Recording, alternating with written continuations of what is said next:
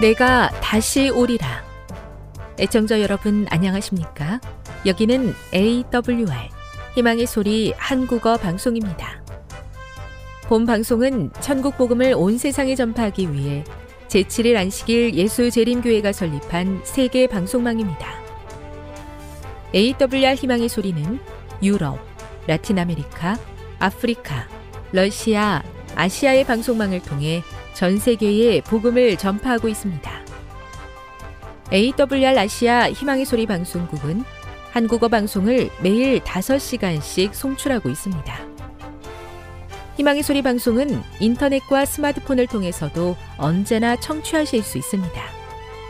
들으실 수 있는 인터넷 주소는 awr.org입니다.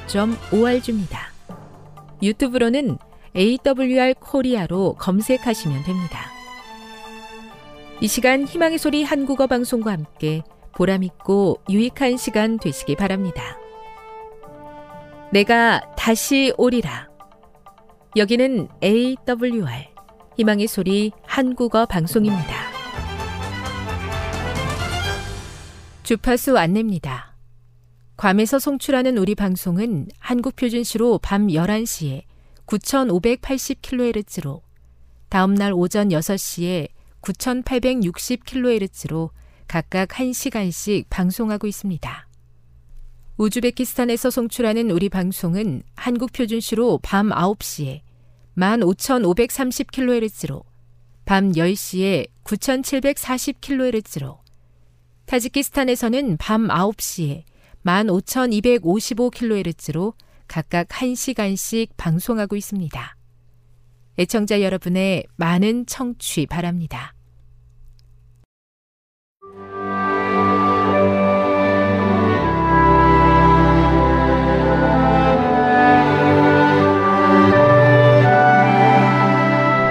읽어주는 교과 셋째 날 11월 15일 화요일 내가 그를 일으켜 세우리라.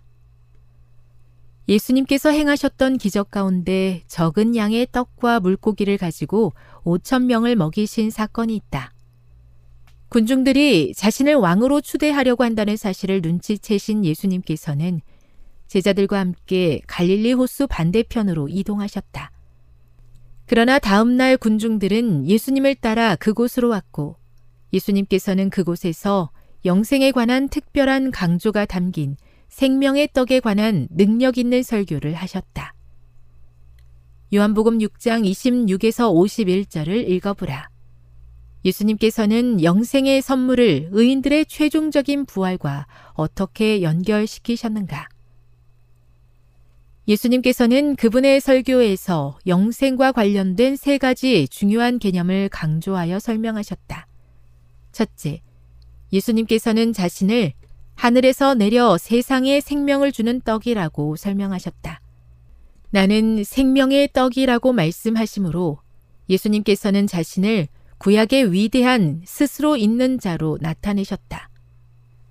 둘째, 예수님께서는 그분 안에서 영생이 보장된다고 설명하셨다.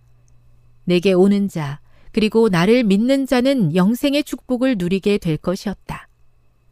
마지막으로 예수님께서는 청중들에게 그를 내가 마지막 날에 다시 살리리라라고 세 번이나 확인시켜 주시며 불멸의 선물을 최종적인 부활과 연결시키셨다. 또한 예수님께서는 다음과 같은 놀라운 약속을 허락하셨다.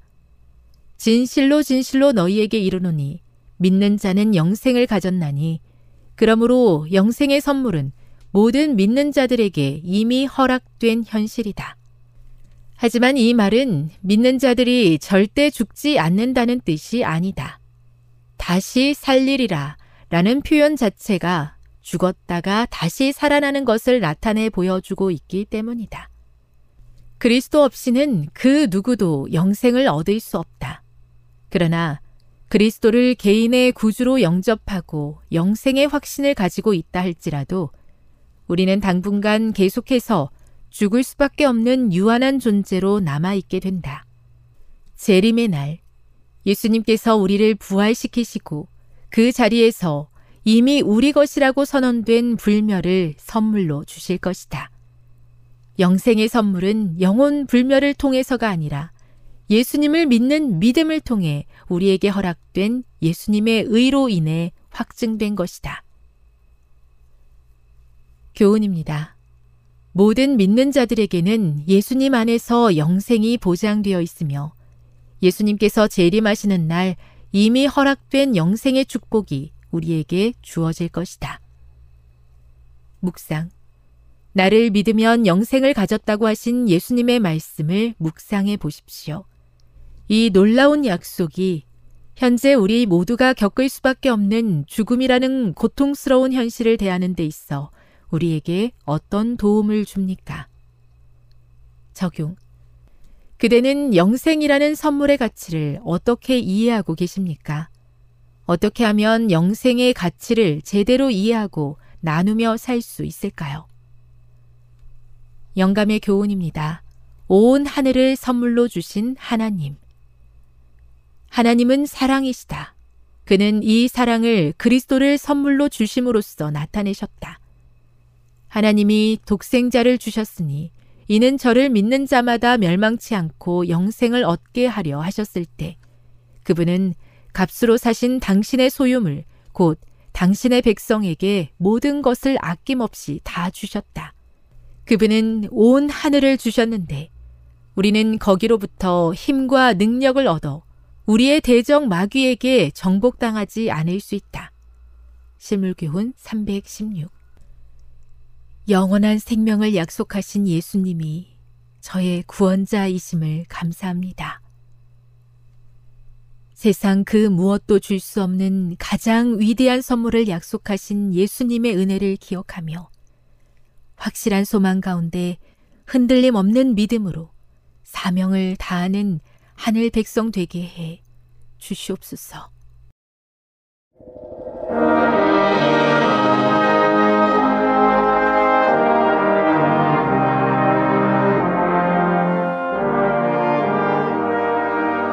시청자 여러분 안녕하십니까 하나님의 귀한 말씀으로 감동과 은혜를 나누는 시간입니다 먼저 하나님의 말씀 창세기 5장 21절로 24절의 말씀을 봉독하겠습니다 에녹은 65세에 무드셀라를 낳았고 무드셀라를 낳은 후 300년을 하나님과 동행하며 자녀를 낳았으며 그가 365세를 향수하였더라. 에녹이 하나님과 동행하더니 하나님이 그를 데려가심으로 세상에 있지 아니하였더라. 히브리서 11장 5절로 6절의 말씀도 읽겠습니다. 믿음으로 에녹은 죽음을 보지 않고 옮기웠으니 하나님이 저를 옮기심으로 다시 보이지 아니하니라. 저는 옮기기 전에 하나님을 기쁘시게 하는 자라 하는 증거를 받았느니라. 믿음이 없이는 기쁘시게 못하나니 하나님께 나아가는 자는 반드시 그가 계신 것과 또한 그가 자기를 찾는 자들에게 상 주시는 이심을 믿어야 할지니라. 오늘은 세상에서 가장 아름다운 동행 이런 제목으로 여러분들을 찾아봤습니다. 창세기 4장은 가인과 아벨의 이야기에 이어 가인의 자손 족보를 기록하고 있습니다. 가인의 자손이 기록된 족보는 죄의 족보입니다. 가인은 동생 아벨을 살해한 뒤에 하나님의 저주를 받고 아버지의 집을 떠나 유리하는 사람이 되었습니다. 그는 집을 떠나 한 곳에서 땅을 경작하는 일을 직업으로 삼았고 다음에 도시를 건설했는데 자신의 아들의 이름을 따서 놋이라 이름 지었습니다. 놋이라는 이름의 의미는 방황하다, 떠돌다, 흔들리다, 탄식하다, 슬퍼하다라는 뜻을 가지고 있습니다. 에덴 동산의 이름, 에덴이 가지고 있는 이름의 뜻은 부드럽다, 즐기다, 기쁨, 우아함이라는 뜻을 가지고 있는데요. 에덴 동산의 그 이름 에덴에 비하면 도시라는 이름이 가지고 있는 의미는 실로 죄의 냄새가 풍기는 불안한 곳이라는 것을 이름 속에서 쉽게 알 수 있습니다. 가인은 그곳에 터를 잡은 후 결혼하여 후손들을 얻었습니다. 지구 최초의 살인자였던 가인이 결혼하여 후손들을 두었는데 그들은 후일 노아의 홍수에 등장하는 사람의 딸들의 조상이 되었습니다. 그리고 그의 후손 가운데 라멕이 등장하는데 창세기 4장 2절에 보면 그는 지구 최초로 일부 다처에 죄를 짓는 사람이 되었습니다. 이 모든 것들이 죄의 결과들입니다. 죄의 무서운 결과입니다. 이렇게 가인의 후손들이 한 무리를 이루어 살았습니다.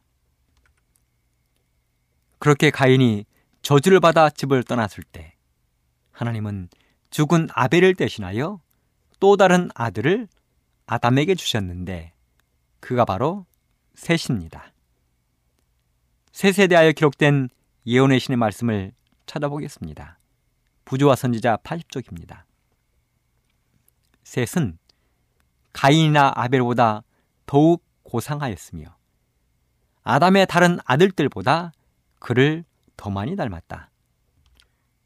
그는 훌륭한 인물이었으며 아벨의 발자취를 따랐다.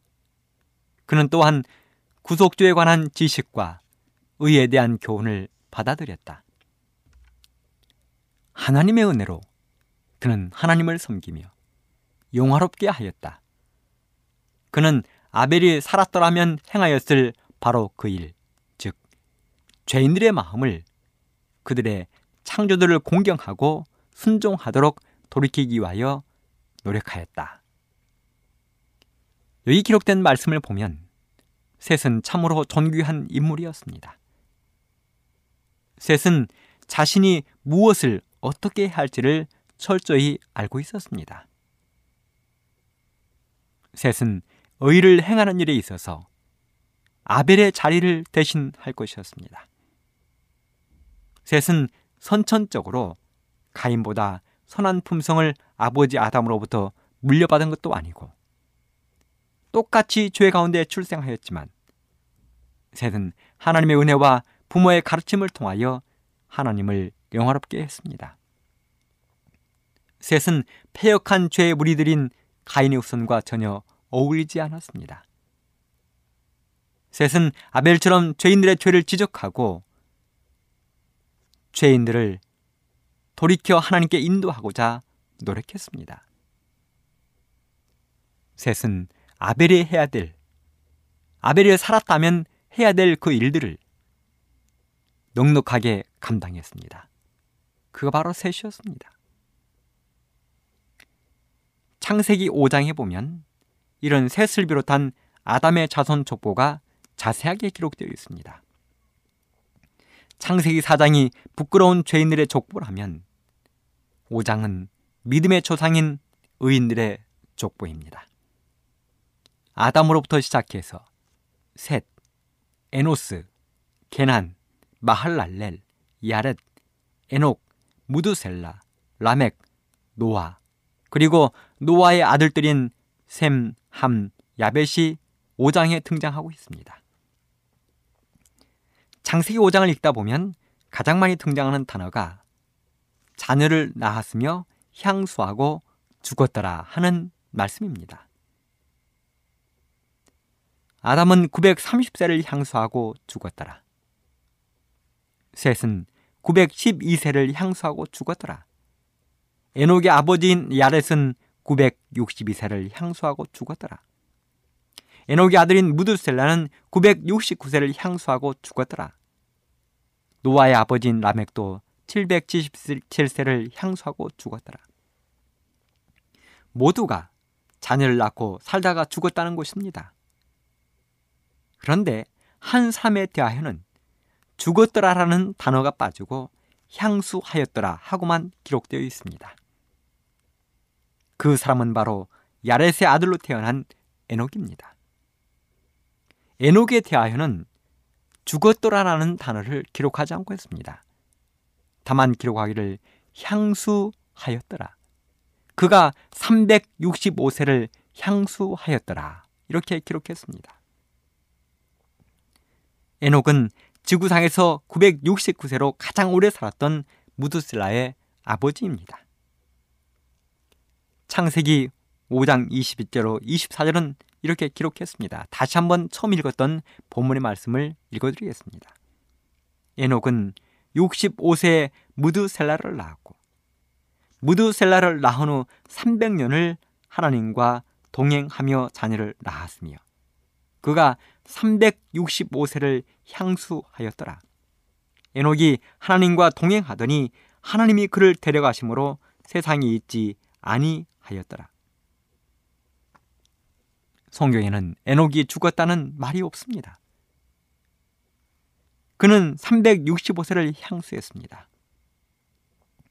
그리고 성경은 기록하기를 에녹이 하나님과 동행하더니 하나님이 그를 데려가심으로 세상에 있지 아니하였더라 하고 기록을 했습니다. 하나님과 동행하더니 하나님이 그를 데려갔다는 것입니다. 그래서 세상에서는 더 이상 에녹을 사람들이 볼 수 없었다는 이야기입니다. 쉽게 말해서 에녹을 하나님이 죽기 전에 산채로 하늘로 데려가셨다는 것입니다. 세상에 복 중에 이런 복이 어디 있습니까? 죽음을 맛보지 않고 살아서 하늘로 데려감을 입은 것입니다. 에녹은 도대체 어떤 사람, 어떻게 살았길래 이렇게 죽지 아니하고 하늘로 데려감을 입을 만큼 하나님께 사랑을 입은 사람이었는가? 첫째, 에녹은 거룩한 사람이었습니다. 거룩한 사람. 우리는 다시 한번 당시의 상황을 마음속에 그려봅시다. 가인이 집을 떠나 노 땅에 보금자리를 짓고 그의 후손들을 낳았습니다. 그리고 그들은 사람의 아들, 사람의 딸들이 되었습니다. 죄를 사랑하고 폐역했습니다. 세상의 신들을 섬기는 조상들이 되었습니다. 살인죄도, 간음죄도, 일부 자체의 부도덕함도 그들은 아무 거리낌 없이 행했습니다. 모든 사람들이 죄를 짓고도 마음에 일말의 가책도 받지 않았습니다. 죄가 만연했습니다. 팽배했습니다. 그런데 한편에는 아담의 후손들 곧 셋의 후예들이 살았습니다. 얼마 동안은 두 부류의 사람들 곧 가인의 후손과 셋의 후손들이 서로 따라져 떨어져 살았습니다. 그런데 점점 사람들이 많아지면서 가인의 후손들이 그들이 사는 곳을 벗어나 셋의 후손들이 사는 곳까지 내려오게 되었습니다. 섞이게 된 것입니다. 그래서 오히려 셋의 후손들이 가인의 후손들을 피하여 산지로 물러나 사는 일들이 벌어지게 되었습니다. 그리고 아담으로부터 물려받은 가마를 지키고 순결을 지키기 위하여 부단한 노력을 해야 됐습니다. 하지만 시간이 흐르면서 셋의 후손들과 가인의 후손인 사람의 아들들이 섞이기 시작했습니다. 그리고 그 교제는 좋은 선한 가마로 남기보다는 최악의 결과를 가져오고야 말았습니다. 그래서 창세기 6장 2절에 보면 하나님의 아들들이 사람의 딸들의 아름다움을 보았다고 기록했습니다.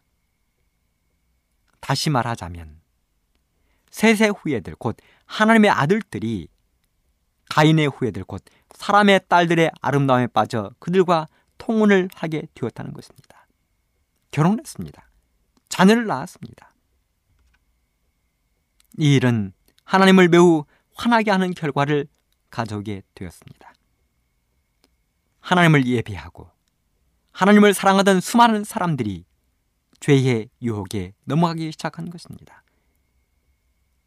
그 결과로 그들은 그들이 가지고 있던 거룩함을 잃어버렸습니다. 순결을 잃어버렸습니다. 하나님을 바라보아야 되는데 그들은 세상의 사람들을 바라보았습니다. 타락한 자들과 섞임으로 인하여 정신과 행동이 사람의 아들처럼 되고 말았습니다. 사람의 딸처럼 변해버리고 말았습니다. 하나님의 아들들은 자기들이 좋아하는 사람들을 아내로 삼기 시작했습니다. 그래서 유다서 1장 11절에 보면 그들이 가인의 길로 행하였다고 기록했습니다. 세속적인 향락과 쾌락에 몰두하느라 하나님의 계명과 말씀을 그들은 소리하기 시작했습니다. 수많은 사람들이 마음에 하나님 두기를 싫어했습니다. 생각은 허망하고 미련한 마음으로 영혼이 어두워졌습니다. 죄는 치명적인 문둥병처럼 세상에 널리 퍼져나갔습니다. 사랑하는 애청자 여러분, 우리는 세상 사람들과 섞이는 일에 있어서 매우 신중해야 합니다. 세대 후예들이 가인의 후예들과 섞이게 되었을 때 그들은 하나님의 가마로 그들을 감동시키기보다는 오히려 그들의 유혹에 빠지고 말았습니다. 이 모든 모습을 아답은 쓰라린 마음으로 지켜보았습니다. 그래도 그는 이 모든 잘못된 것을 막기 위하여 무던히 노력했습니다. 하지만 아담의 노력은 결코 빛을 보지 못했습니다. 아담의 말에 귀를 기울이는 사람은 거의 없었습니다. 오히려 아담을 원망하기 시작했습니다. 사람들은 아담을 향하여 조롱과 손가락질을 했습니다. 오늘날 이와 같은 재난이 이르게 된 것은 바로 아담 당신 때문이라고 이야기했습니다. 이런 혼탁한 세상, 죄가 물결치는 세상에서 에녹은 거룩한 삶을 살았다는 것입니다. 살아남는 이들 57쪽에 이렇게 기록을 했습니다. 에녹은 거룩한 사람이었다. 그는 전심으로 하나님을 섬겼다.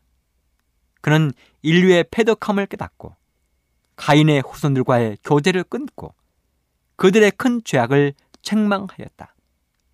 세상에는 하나님을 인정하고 경외하고 예배하는 자들도 있었다. 그러나 의로운 에녹은 경건하지 못한 자들의 죄악이 증가해 가는 것을 보고 심히 괴로워하였다.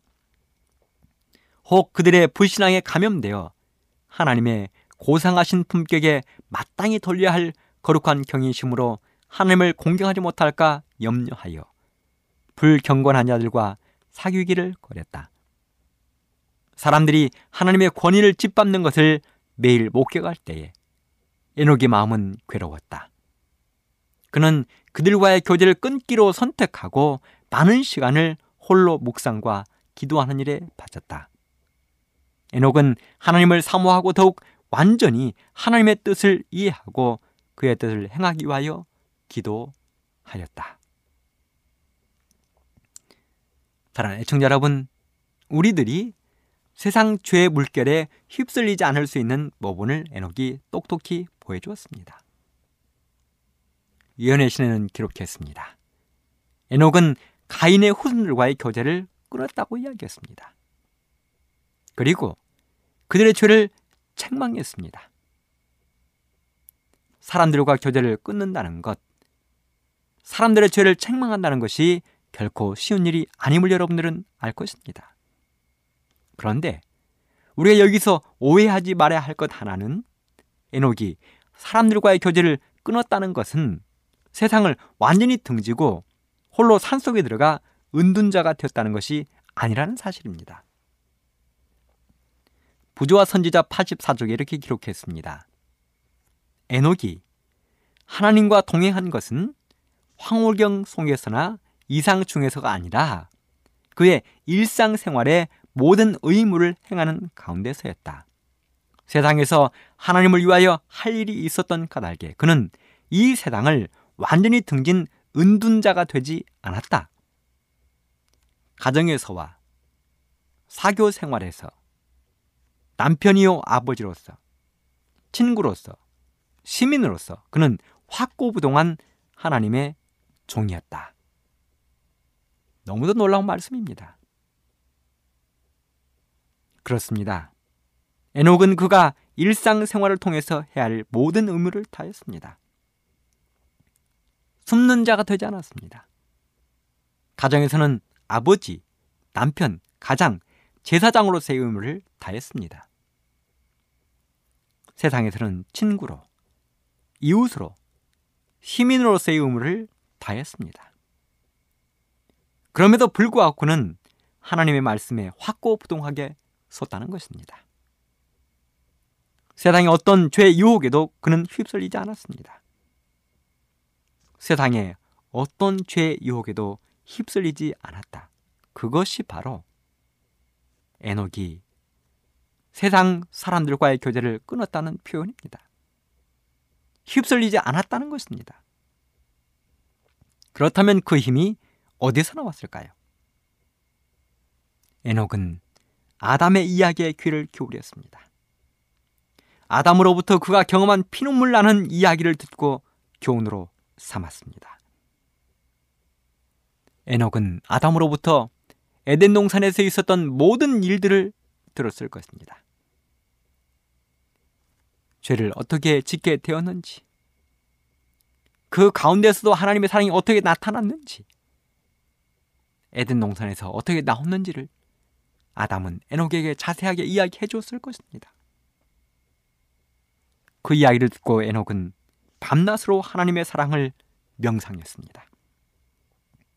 그 힘이 바로 에녹을 죄로부터 안전하게 보호하는 힘이 되었습니다. 그 힘이 에녹을 거룩하게 만들었습니다.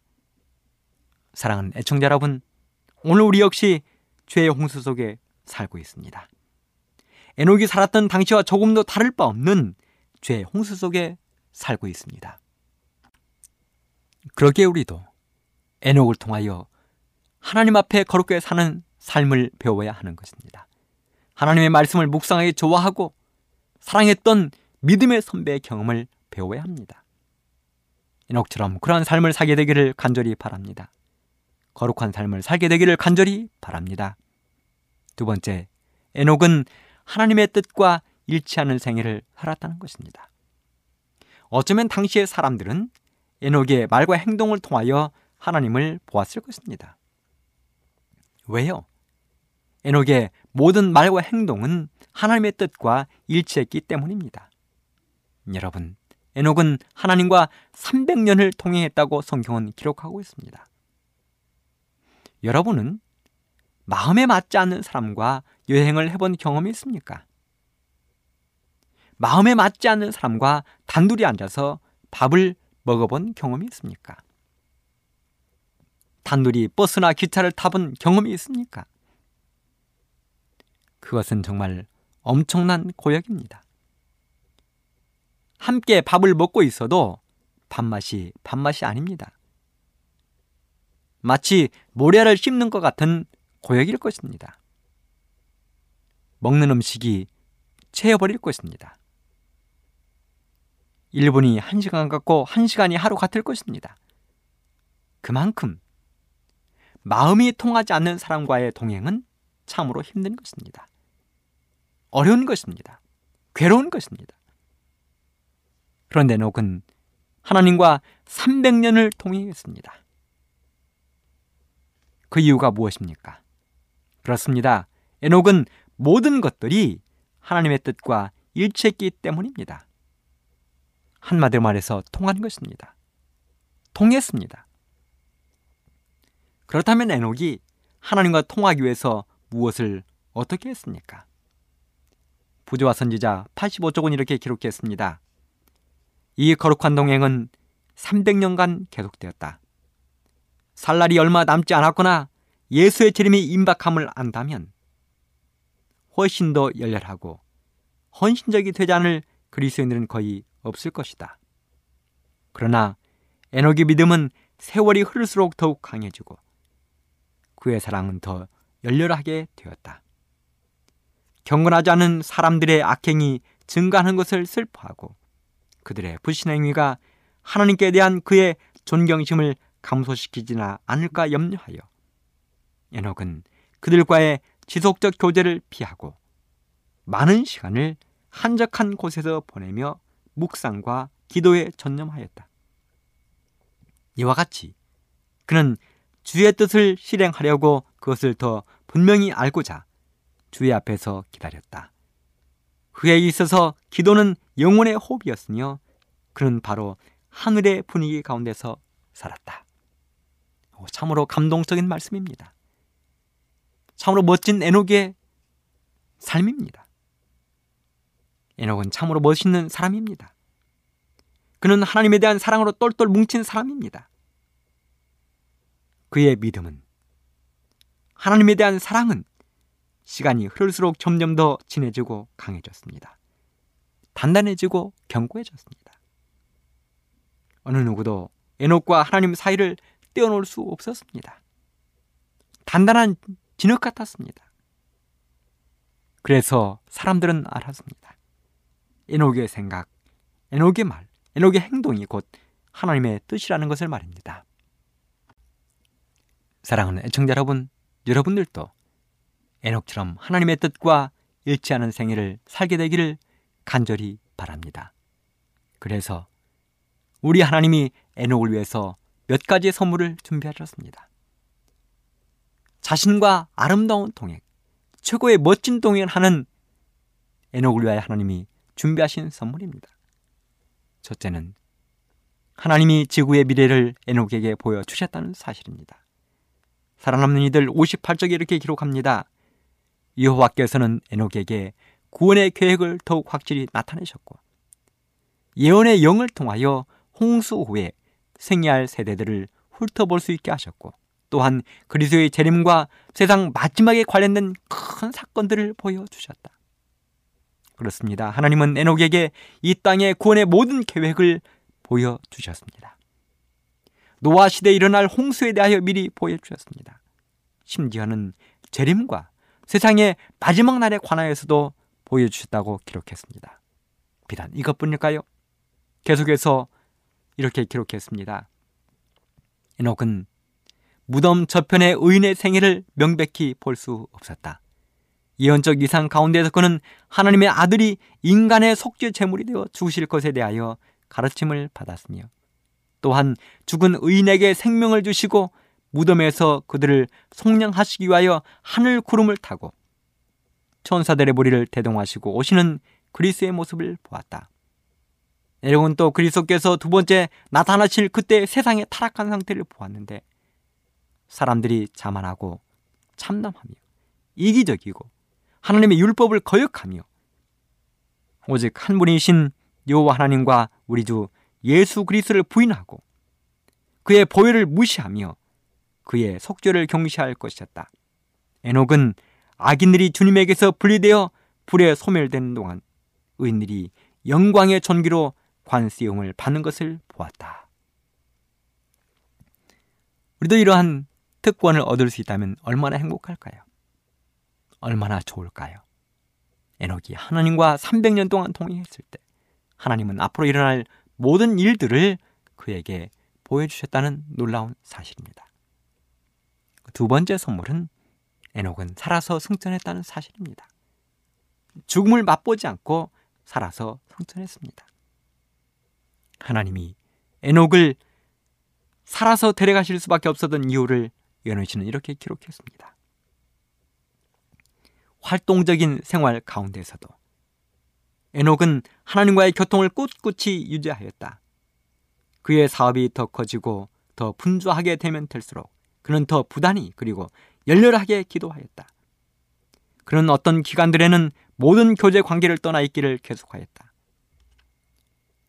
한동안 백성들 가운데 머물러 교훈과 행실의 모본으로 그들의 유익을 위하여 일한 후에 그는 물러나서 하나님께서만 나누어 주실 수 있는 거룩한 지식에 줄이고 목말라 하면서 한적한 곳에서 보내곤 하였다. 이와 같이 하나님과 교제함으로 에녹은 점점 더 하나님의 형상을 반영하였다. 그 얼굴은 거룩한 빛, 예수님의 얼굴에서 비치는 빛으로 빛났다. 그가 하나님과 교통하고 나올 때에 경건하지 아니한 자들까지도 그의 얼굴에 찍힌 하늘의 인상을 경외심을 가지고 바라보았다. 그렇습니다. 3세기 300년 동안 에녹은 이러한 삶을 살았다는 것입니다. 그래서 그의 모든 것들이 점점 점점 하늘에 가까워졌습니다. 마침내 하늘 문턱에 이르게 되었습니다. 그랬을 때 하나님께서 에녹의 손을 잡으시고 그를 하늘로 데려가셨습니다. 사랑하는 애청자 여러분, 에녹은 믿음으로 승리했습니다. 에녹은 믿음으로 하나님과 동행했습니다. 그래서 하나님은 그 에녹을 이 땅에 두시지 못하고 끝내 하늘로 데려가신 것입니다. 우리도 그러한 믿음을 소유하게 되기를 간절히 바랍니다. 이 땅에는 수많은 동행이 있을 수 있습니다. 하지만 우리들이 걸을 수 있는 가장 아름다운 동행, 최고의 동행, 멋진 동행은 하나님과의 동행입니다. 에녹이 그 모습을 보여주었습니다. 그 멋진 하나님과의 동행을 여러분과 제가 하게 되기를 간절히 바라면서 말씀을 마치겠습니다. 감사합니다. 지금 여러분께서는 AWR 희망의 소리 한국어 방송을 듣고 계십니다.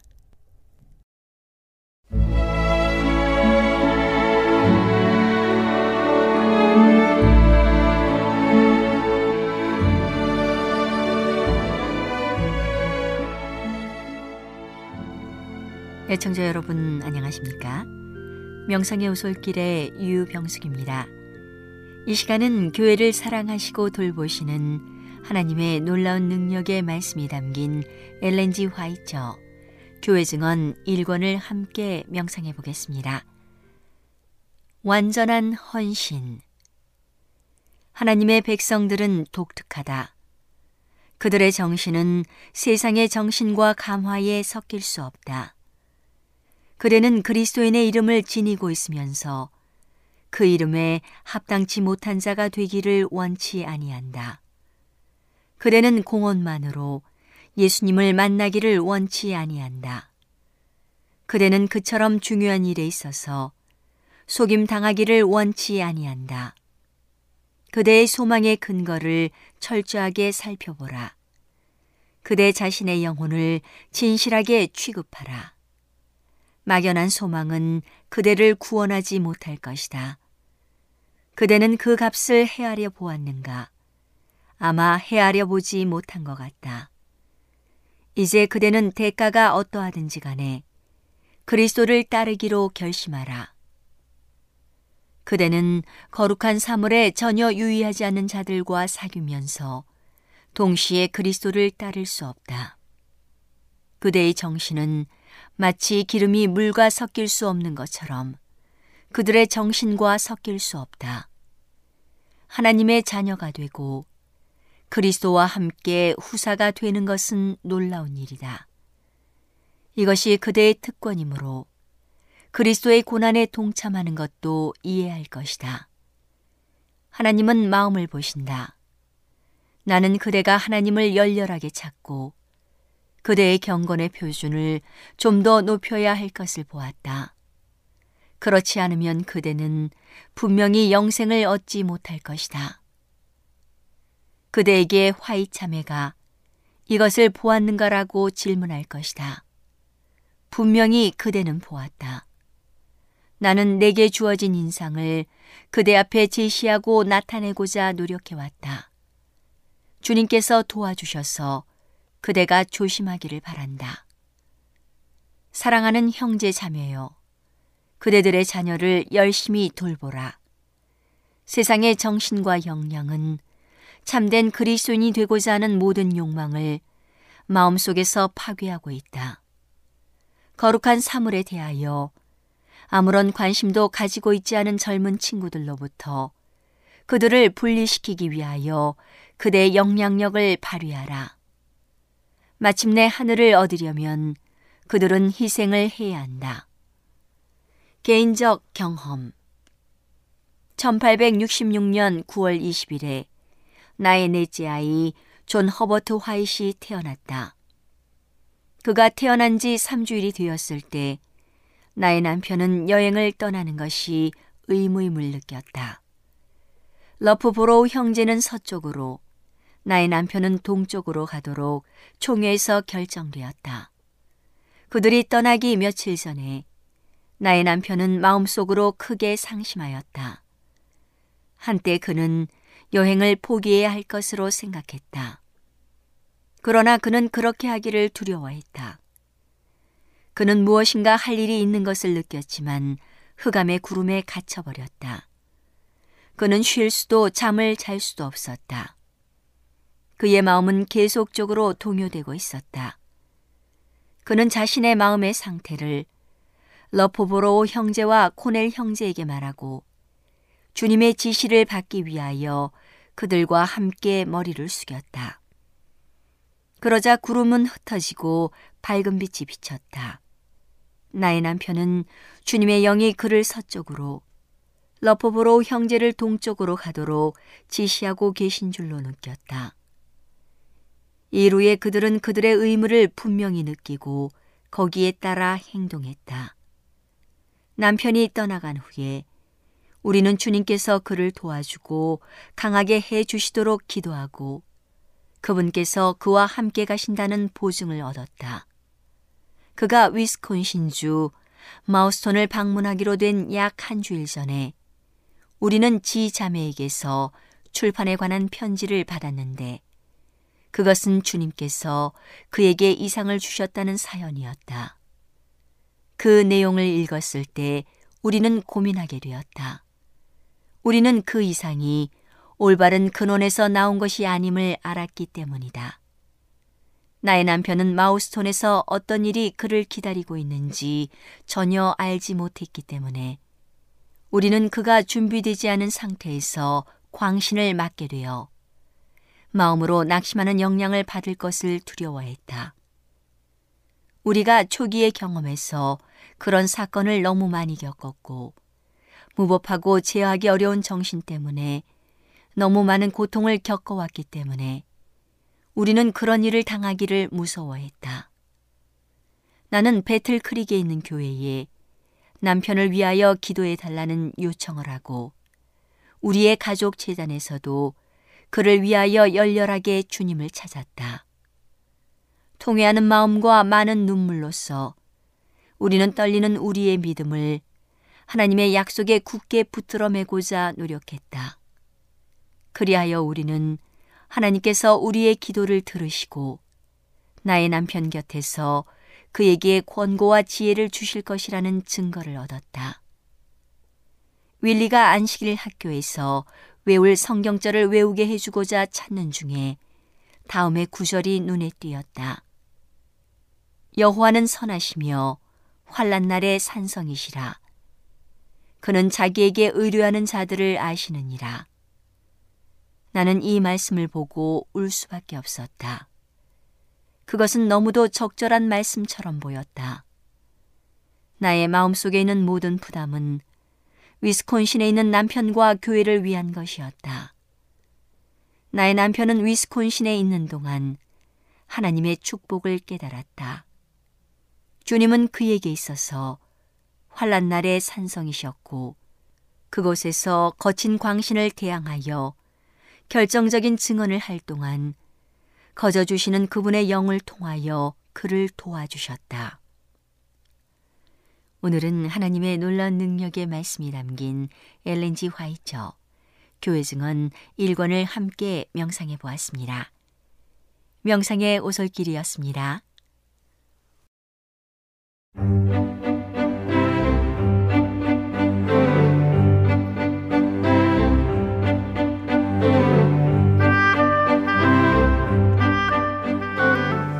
여러분 안녕하세요. 신비한 자연에서 몇 가지 주제를 골라 소개해드리는 아름다운 세계 시간. 저는 진행의 송은영입니다. 샘은 지하수가 지표로 흘러나오는 곳입니다. 지하를 지나는 동안 불순물이 여과되어서 광물 성분이 녹아있는 물이 되는 경우가 많은데 샘에서 나오는 물은 샘물이라 부릅니다. 산과 평지의 경계선, 대지나 선상지의 끝, 석회 동굴에서 샘이 솟는 경우가 많으며 사막에서는 샘에 의해 오아시스가 형성되기도 합니다. 이렇게 지하수가 땅 위로 자연스럽게 솟아나는 샘은 한국어로 새암이 줄어서 만들어진 말입니다. 새암이라는 단어는 현재에 와서는 거의 쓰이지 않지만 우리가 물이라면 새암이 있고 라는 개천절 노래의 가사에 남겨져 있습니다. 아마도 세다 라는 동사와 관련이 있을 가능성이 있습니다. 세암 대신 시암, 샘터라고도 합니다. 샘의 온도는 지하수의 깊이에 따라 달라집니다. 깊은 곳에서 흐르는 지하수에서 솟아오르는 샘일수록 샘의 수온이 높습니다. 우리가 흔히 말하는 온천이 바로 이런 방식으로 생겨나게 됩니다. 땅속 깊은 곳에 있는 지하수는 온도가 높을 뿐만 아니라 광물이 다량으로 녹아든 경우가 많습니다. 샘의 주변은 수자원을 충분히 공급받을 수 있었기 때문에 고대로부터 사람이 모여 살기에 적합한 곳으로 평가되었고 옛날부터 이러한 샘 주변에서 사람 사는 촌락이 매우 발달했습니다. 샘 중에 규모가 작은 샘은 옹달샘이라 부릅니다.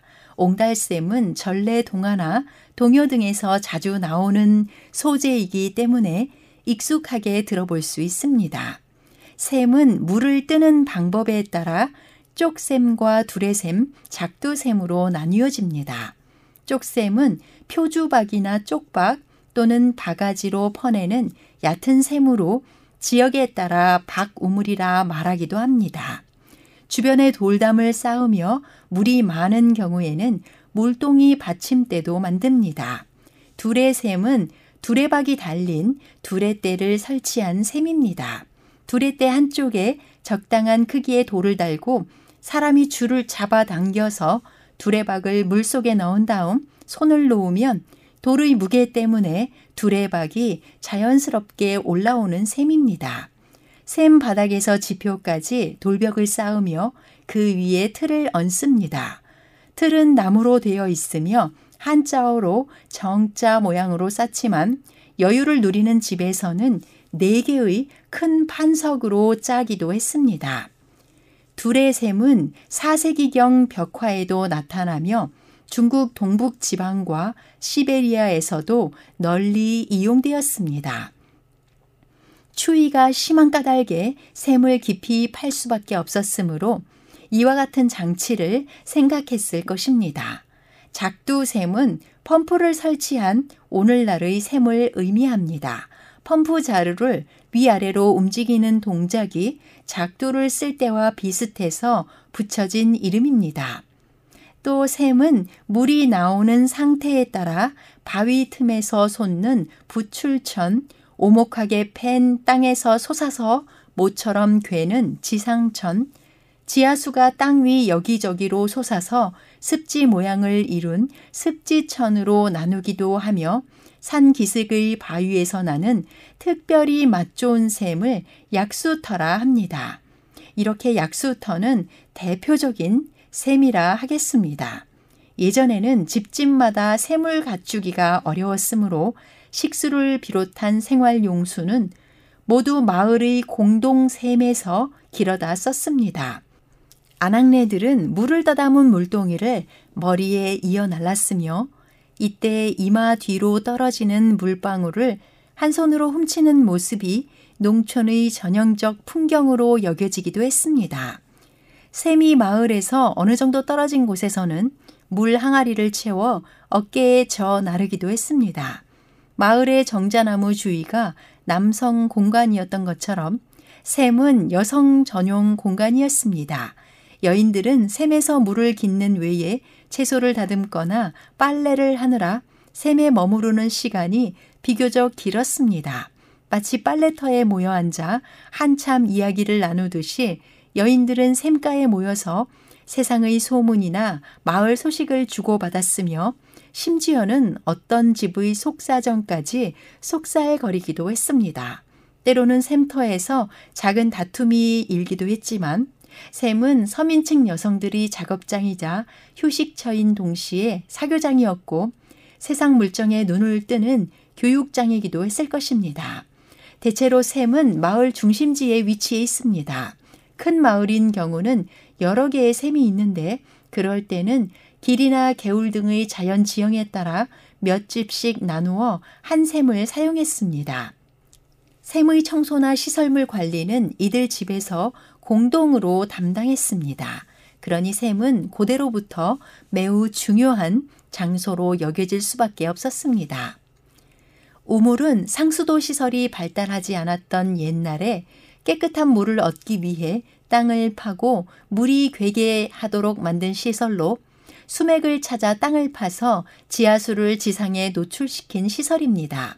우물 이전에는 흐르는 강의 물을 사용했지만 강물은 강수량의 영향을 받으며 상류에서 발생하는 오염에도 취약해서 안정적으로 식수를 얻기 어려웠습니다. 우물은 토양으로 여과된 물이므로 수질이 좋은 편이지만 깨끗한 곳에 자리해야 하고 땅 위에 있는 물이 우물 안으로 들어가지 않도록 세심한 관리가 필요했습니다. 우물을 얻는 궁극적인 목적이 식수이기 때문에 아주 중요한 시설이었으며 물 자체가 지하수다 보니 우물물은 상대적으로 미네랄 함량이 높은 샘물인 경우가 많습니다. 주로 땅을 10m 이상으로 수직으로 깊게 파서 만들며 반드시라고 해도 좋을 정도로 우물을 판 구멍 주위에는 사람이 익사하지 않도록 담을 쌓아 놓았을 뿐 아니라 경우에 따라서는 우물에 지붕을 씌우거나 뚜껑을 설치해서 이물질이 들어가는 것을 막았습니다. 성경 창세기 26장에는 이삭이 우물을 팠던 기록을 볼 수 있습니다. 하나님께서 이삭에게 복을 주셔서 이삭은 큰 부자가 되었고 점점 더 부유해졌습니다. 그러자 블레셋 사람들이 많은 가축과 농산물, 종들을 거느린 이삭을 질투했죠. 블레셋 사람들은 이삭의 아버지 아브라함의 종들이 판 우물들을 흙으로 덮어버렸습니다. 이삭은 아비멜렉 왕에게 떠나도록 요구를 받고 그곳을 벗어나 그랄 골짜기에 장막을 치고 살았습니다.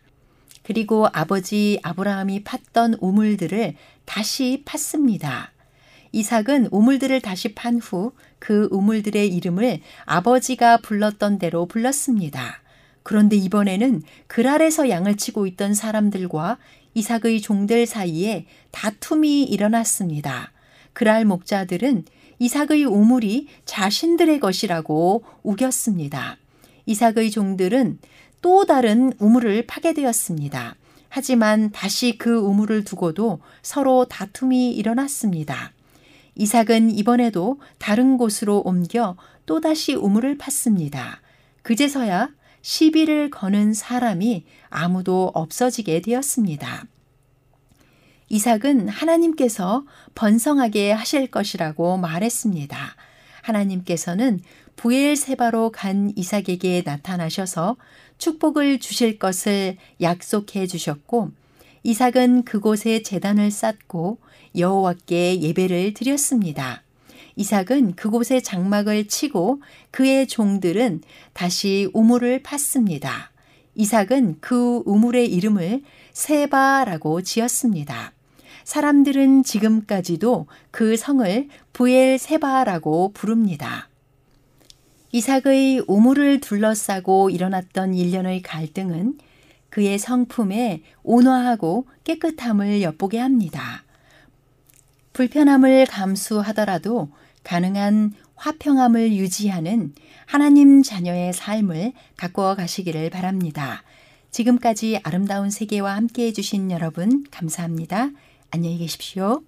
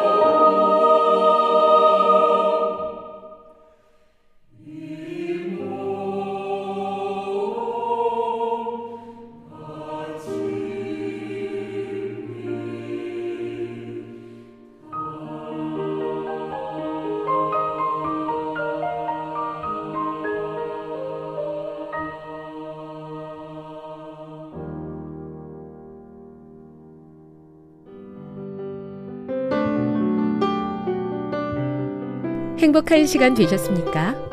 지금까지 여러분께서는 AWR 희망의 소리 한국어 방송을 청취하셨습니다. 방송을 청취하시고 문의를 원하시는 분은 우편번호 02461 대한민국 서울시 동대문구 이문로 1길 11 희망의 소리 방송부 앞으로 편지나 엽서를 보내주시거나 지역번호 02-3299-5296에서 8번으로 전화 주시기 바랍니다. 지금까지 함께 해주신 애청자 여러분들께 감사드립니다. 애청자 여러분, 다음 이 시간까지 하나님 안에서 늘 평안하십시오. 감사합니다. 내가 다시 오리라. 여기는 AWR 희망의 소리 한국어 방송입니다.